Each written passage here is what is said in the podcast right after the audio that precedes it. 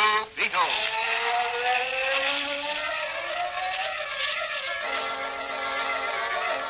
Leaping down upon the underworld at Matt Gangland comes the mysterious, all-powerful character who is a problem to the police, but a crusader for law.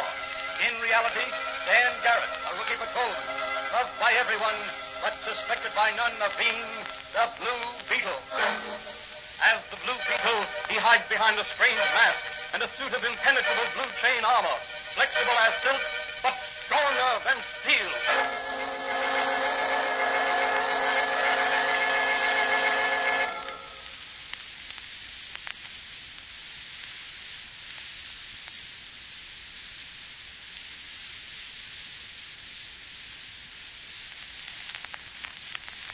Today's episode of The Blue Beetle is entitled Spirits Don't Talk. In every city and small town throughout the country, there are certain individuals who claim to have supernatural powers. Mediums who claim that through them, the dead speak. Only a few have firmly believed in their supernatural power and endeavored to use it for good. Even they have been exploited for dishonest purposes by unscrupulous individuals and groups of individuals. As our story opens, patrolman Dan Garrett, who in secret is really the Blue Beetle, is discussing the fortune-telling racket with his friend and confidant, Dr. Brown. Uh, Tell me, Daddy, why is it the district attorney hasn't done something about this situation? Well, in the first place, it's hard to get witnesses to testify against these fortune tellers and mediums. In the second place, what can witnesses testify to? Why, uh, why, uh, that they were told that the, they'd take an ocean voyage uh, or meet a blonde man who would be the great love of their life. Can't put anybody in jail for that. No, I suppose not. That isn't the part of this racket that causes the police and the district attorney concern. What does? You see, when a person starts going to fortune tellers, he or she is a marked man or woman. He or she is registered, as it were, by a great ring. Registered? Ring? Yes. Everything about the client is noted by the fortune teller. Assistance notes the wearing apparel, its quality, style, where purchased, and so on. Traits of character are studied, weighed, and measured. Clients are urged to talk about themselves. If possible, names and addresses are secured. All this information goes into a central bureau to be tabulated and cross-indexed for future reference. Well, bless my soul. I had no idea such an elaborate system existed. Sure, there's a regular ring that controls the racket. But what about spiritualism and mediums? Are these so-called mediums part of this racket? Most of them. They constitute the most dangerous part of the racket. Now, how do you mean? Well, when they get hold of a client, some susceptible individual who believes it's possible to talk to the loved ones who've died, they work on that individual's mind, influence that individual to commit acts he or she would never think of committing if left alone. What's the connection between fortune tellers and mediums? The fortune tellers pick out easy marks, and if considered worthwhile material to work on, they're inveigled into visiting a spiritualist or urged to sit in on a seance. My, my, my. People are so gullible. Yes, they are. They have to be protected from themselves. And if somebody's in the store. I'll be back in a minute. Probably Mike Manigan. If it is, send him back. Uh, hello, Doc. Is Danny the daredevil dude, the door in the street? yes, Danny's back in the laboratory. probably cooking up a witch's brew of some sort. Uh, you mind if I go in? Oh, no, go right back, Officer Manigan. Hello, Mike. hello, Danny. Uh, Are you ready to visit the mediums? Ready and waiting. Hey, you look very smart in your civvies. Yeah, they, they think your advice is good. They- They never suspect we're cops in these clothes. How about that? My windblown bob and your red face. You don't look like bookkeepers. Now, Where are you two boys going? To a, a, a seance. You mean seance, Doctor? Yeah, we're going to talk with the dead. Uh, who's the medium? Well, he calls himself Professor Winthrop. Where's the seance being held? Winthrop's house out on Elm Street. You know that old place that sits back from the street? Yes, yes, I know it. Uh, people used to say it was haunted. That's the place. Well, uh, come on, Patrolman Garrett. Uh, uh, pardon me, uh, Mr. Garrett. You go ahead, Mike. I want to ask Doc something. I'll be with you in a minute. Okay, I, will wait out front for you. Say, Doc, can I borrow your X-ray camera with a special infrared lens? Why, Oh, certainly, Danny. I'll get it for you. Now, what, what can I carry it in? Over here. Here's my glasses. Here, here. Here it is. Here, here. Put it in this briefcase. Oh, thanks, Doc. I'll see you later. If the uh, spirits don't get me.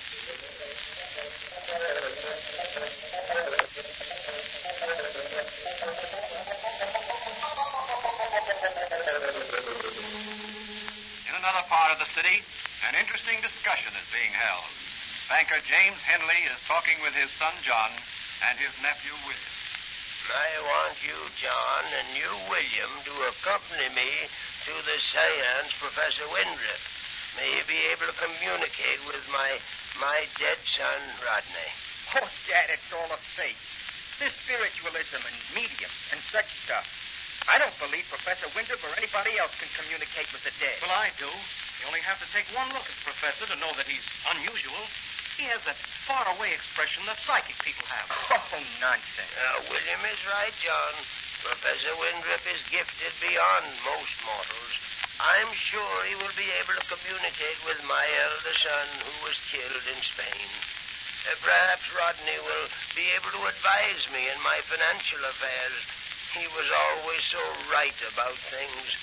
And I'm getting old and I need his advice. Yes, and I'm sure his advice will still be good, Uncle James. Yes, William, I'm glad you have the right attitude toward these things. Well, let's get started to the seance.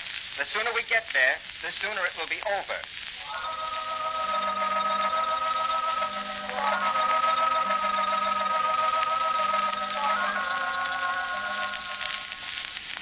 Who's going to be out at Windrip's place, Daddy? Not sure.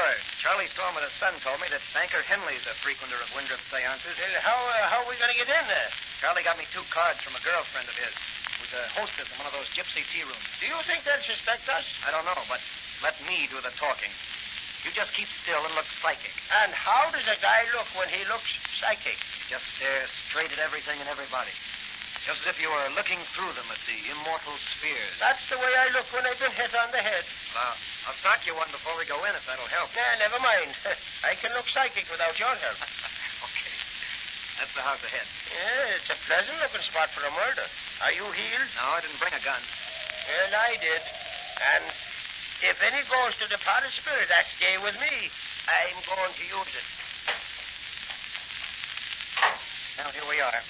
Come on, Mike, and remember to look psychic. Okay, Daddy. Good evening. Are you expected? We have cards. Very good. Will you come in, please? The seance is about to begin. Thank you. who are these gentlemen lurking? They have cards, sir. Are you Professor Winthrop? Yes, I am. Uh, this is Mr. Michael P. Manigan, and I'm Mr. Van Norden Garrett. We were recommended to you by the Gypsy Tea Room. My friend here is psychic. Oh, I see. Well, uh, come in, gentlemen. They're right in here. Uh, this is Mr. James Henley, the banker, his son John, and his nephew William, Mr. Manigan, Uh, and good Mr. evening. Garrett. Now, will you all take seats, please? You and Mr. Manigan sit here, Mr. Garrett. Thank you. We sit in a circle and hold hands. Uh, Mr. Henley, you sit here on my left, between Mr. Garrett and me. John, you sit on my right, and William, you sit next to your cousin John, between him and Mr. Manigan. There we go. This is a lot of Uh, poppycock. John, John, be quiet. If you don't want to sit in, leave the room. Oh, all right, Father. I'll keep quiet. I'm afraid your son is not in a receptive mood, Mr. Henley. No, he'll be all right, Professor. He's young, that's all. Yes. Now, we'll each take the hand of the persons on either side of us. And I'll put the lights out with this switch in the floor at my feet. Quiet, everybody. Relax. Banish thoughts of this mundane world. And let your mind wander out into the infinite. What was that sound? My teeth chattering.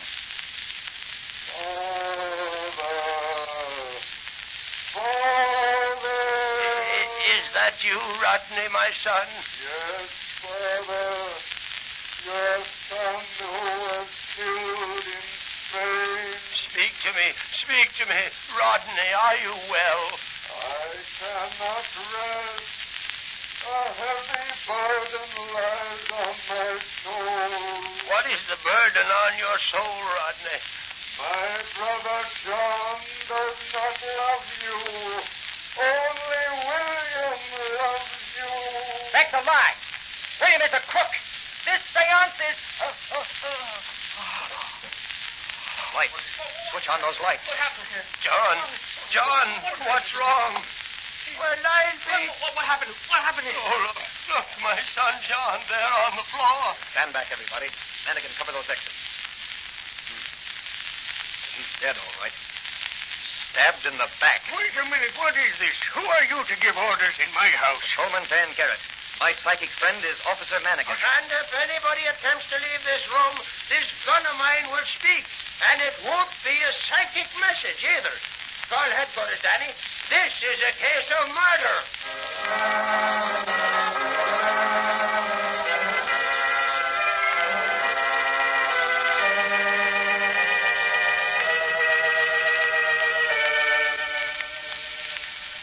An hour later, back at the little apothecary shop of Dr. Franz, Dan Garrett and Dr. Franz are examining two photographs which have just been developed. Now, Doc, this is the first one I snapped with the X-ray camera. It shows the interior of the room where the seance was held. Uh, what, uh, what's that dark spot there on the wall? Where? Oh. Hmm. It looks like a like a loudspeaker behind a large painting. Uh, that's probably where the voice came from that old man Henley thought was the voice of his dead son, Rodney. Yeah. He was the old man's favorite son. He volunteered to fight in Spain and was killed in battle. Uh, let's, uh, let's see the other photograph. All right. I took this one just as John said. This is a lie. Shows the group seated in a circle. Look, uh, uh, look there. A murderer. His hand is clutching the dagger raised to strike. It even shows the cotton he wrapped around the hilt to avoid leaving fingerprints. This photograph alone will convict the murderer of John Henley. Are you going to phone police headquarters to hold? No. If they hold him, we may not be able to run the higher ups in the racket. They're- Oh, then you think the murderer of John Henley was not the top man. No, no. He was just part of the ring. The brains of the racket are higher up, but they should have realized that John Henry's death would bring down the police on their necks. Somebody made a miscue there. I don't think the ring planned John's death. What do you think their plan was? Simply to use the dead son Rodney's fake voice to work on the old man and influence him to let his nephew William advise him. And in time persuade him to make William his heir. But why? William is probably being used by this gang of racketeers. The old man should die, leaving his vast fortune to William, and William would be blackmailed into coming across with a large sum of money to the racketeers. Mm, what devilish things evil minds can think up. Yes. Oh, by the way, Doc, put those negatives in a safe place. Uh, they'll be safe with me, Danny. All right. Well, the Blue Beetle is going into action on this gang of crooked buzzards. Well, what are you going to do? The Blue Beetle is paying several visits tonight. Before another day dawns, the spiritualist racket will be smashed.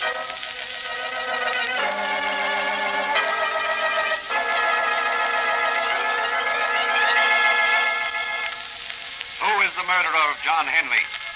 What will the Blue Beetle discover at Professor Winthrop's residence? Whose warped mind is behind all these fiendish schemes to prey upon honest but superstitious and ignorant persons? Off through the night leads the Blue Beetle in his crusade against crime.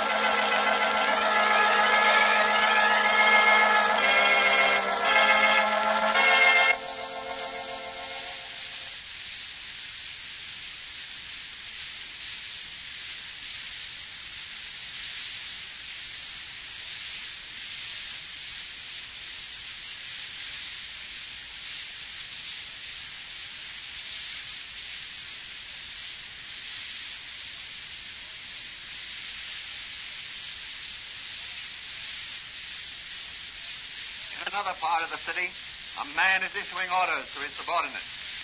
A dark, sinister looking man whose tight lipped smile has no mirth in it. His business is creating spirits. Spirits of those who have departed. Joe, that last batch of cloth you bought me was certainly cheating. My old nightshirt makes that erectoplasm and that junk. Yeah, but you see, boss. Never mind the alibi. Trade it in and get something center. Bart. Yes, sir. You still recording famous voices off the air? Yes, sir. Okay. Be my secretary and get a list of the 400 best families. Yes, sir. Call them one at a time. See if you can sell them the idea of having each voice in the family recorded as a memento for their relatives after they pass on. Make copies of each. We can use them in our seance. I'll do it right away, sir. Good. And as you go out, tell Sweeney and maintenance to order two dozen more loudspeaker sets through my radio stores. Fifty dozen crystal balls and seventy-five cases of playing cards. Right away, sir. Did you send for me, Chief? Yes. Now look, my apple cheeked little trigger man. Professor Windrip phoned me that he has reason to suspect that some photographs were taken at his seance tonight by Patrolman Dan Garrett. The negatives may still be in his possession, or they may be in the possession of Dr. Franz that runs that little apothecary shop. I want those photographs. Okay, Chief, I'll get 'em. If you meet with resistance, let your conscience be your guide. I got you, Chief. My trigger finger's awful nervous tonight. It must be the weather. The professor calling LG. Show him in. Hello, Elodie. This is certainly a terrible state of affairs. When did the cops release you? Just now, someone bailed us all out, and I came right to you. I'll bet you left a trail a mile wide. No, I changed trains three times in the subway. Walked through Ralph's department store and then took a taxi here. Good. Well, what do you advise me to do? My business is ruined. Your business. you should have thought of that before you killed John Henley. I killed him. You mean William? I mean you. William wouldn't have the nerve. But William hated his cousin. He was sitting right next to him. And so were you. What makes you think so? A little bird told me. I've got spies down at police headquarters. They heard the questioning of your people by the police. Oh, Yes. Oh. They said you were playing up to old man Henley. well, Now say, you aren't figuring on trying to double cross me on this, are you? why, no, LG, I assure you. You'd better not if you know what's good for you. Now, what about those two policemen, Mannigan and Garrett? They'll be taken care of. When the case comes up for trial, they won't be there to testify. Yes, but the photographs. I'm sure I heard the click of a camera during the seance. The room was dark, wasn't it? It's black. Okay. But you don't have to worry. I'll leave everything to me. Now, what do you think I'd better do now? Go out to your place and play dumb. I'll be out there later, as soon as I've had a talk with William Henley. He'll probably spend a few days on his uncle's yacht. In the meantime, I've got my men guarding everybody concerned. I imagine the Blue Beetle will stick his nose into this, and if he does, it'll be just too bad for Mr. Blue Beetle.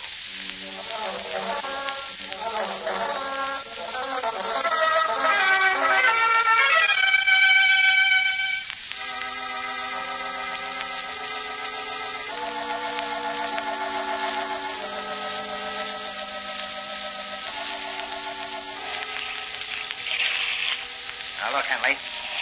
I don't think you killed your cousin John. I didn't. I swear I didn't. Well, okay. Now, you just take it easy. Lay up to your uncle, and you'll be the white haired boy. He always believed anything his son Rodney told him. But this murder. What about We're that? going to let Professor Windrip take the rap. He's all washed up with us. I see. Later, you will introduce your uncle to another medium. We'll go to work on him again, in your favor. You'll be his heir. Yes, but he may live a long time, and I need money now. My creditors are hounding me, and I can't now, wait. Now, take it. Take it easy. Just as soon as he makes a will in your favor, he'll meet with an accident. You mean? He'll be talking with his dead son, Rodney, direct. Very clever scheme, but it won't work. The Blue Beetle. Yep, the Blue Beetle, and he's going to nip. Shall I let him have it, LG? Go ahead, shoot. Your bullets can't injure the Blue Beetle, but this belaying pin will. Good work, Gus, good work. You throw a mean belaying pin. Sounds like a light. What'll I do with him? Tie him up. Weight his body with an anchor and toss him overboard. Okay, LG. Well, Mr. Blue Beetle, you're gone for a night swim. And you ain't coming back. Say, aren't you a, a bit ruthless, LG? In my racket, you have to be. Now, you be a good boy, and we'll all be rich. Well, what are you going to do now? I'm going ashore. Professor Windrip is going to have a caller and get a big surprise.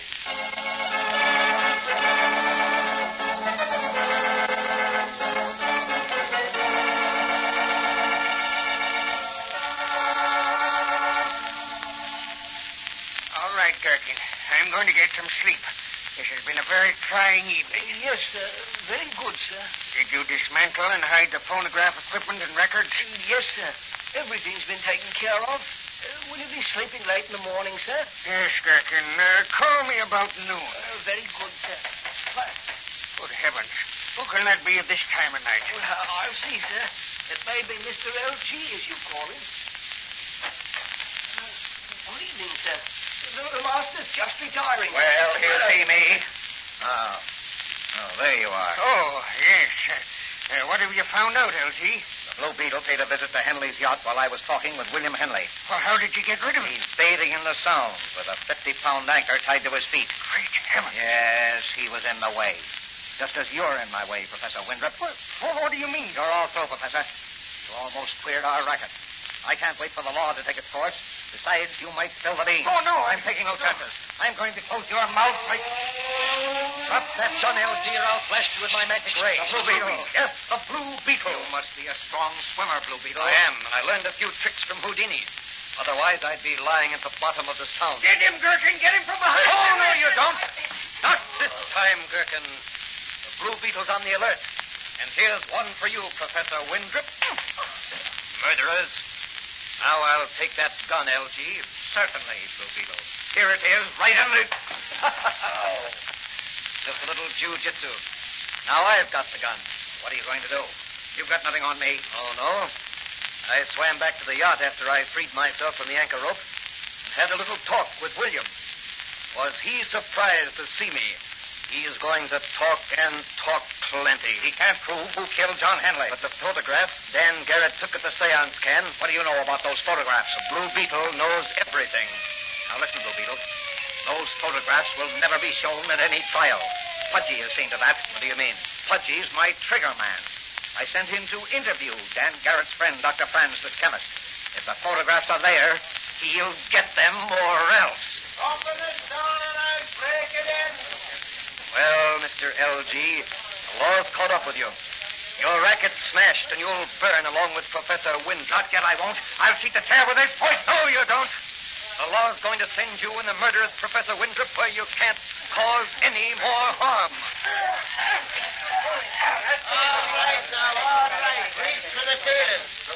Well, if it ain't the Blue Beetle, Professor Windrip, and the Limey Serpent. What a haul. And who's this? That's LG, the ringleader of the gang. Just tried to take poison, and I hit him. Here, Manigan, catch this gun. What? Well, okay, Blue Beetle. Sorry to leave so suddenly. Hey, wait a minute, Blue Beetle. You're under arrest. Well, hanged if the Blue Beetle didn't dive out of the window. Well, boys, slip the handcuffs on these babies and we'll take them along. I'll catch the Blue Beetle the next time.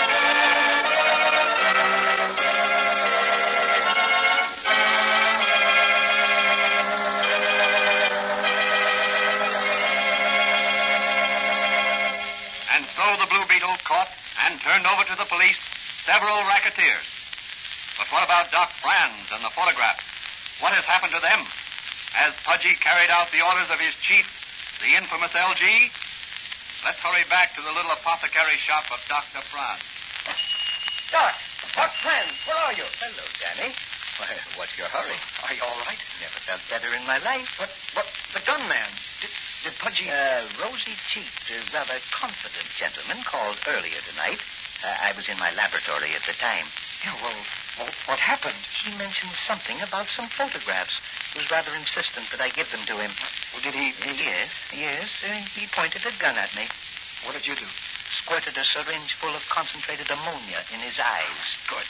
Where is he now? I tied him up to keep him from playing with my chemicals in there. Ah, that's great. And the photographs you say? Everything's under control. Ah, fine. Those photographs will convict Professor Winthrop of young Henley's murder, and William's testimony will take care of LG. Uh, what does LG stand for, Danny? According to Williams, LG stands for live ghost, the man behind the spirit. Well, if you'll excuse me, Doc, I'm going to turn in. The Blue Beetles had a very busy night.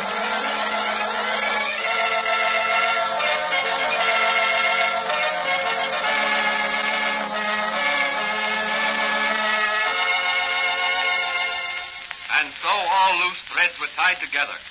And another racket smashed, thanks to Dan Garrett, Mike Manigan, Dr. Brand, and the Blue Beetle. What new adventure awaits the Blue Beetle?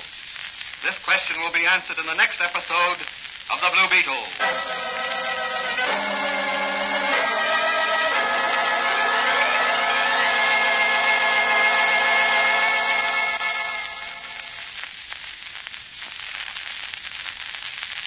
And now, here's the Blue Beetle himself to say a few words.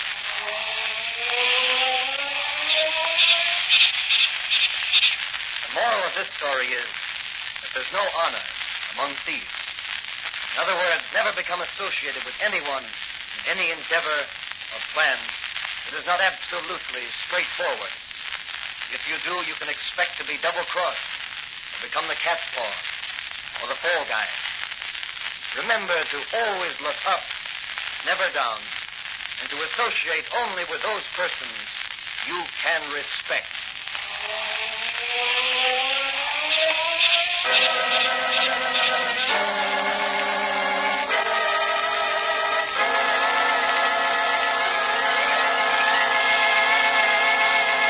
The Blue Beetle is a copyrighted Fox feature appearing in Mystery Men Comics magazine and the Blue Beetle magazine. The Blue Beetle is on the air twice a week on this same station. Consult the broadcast schedule in your local newspapers.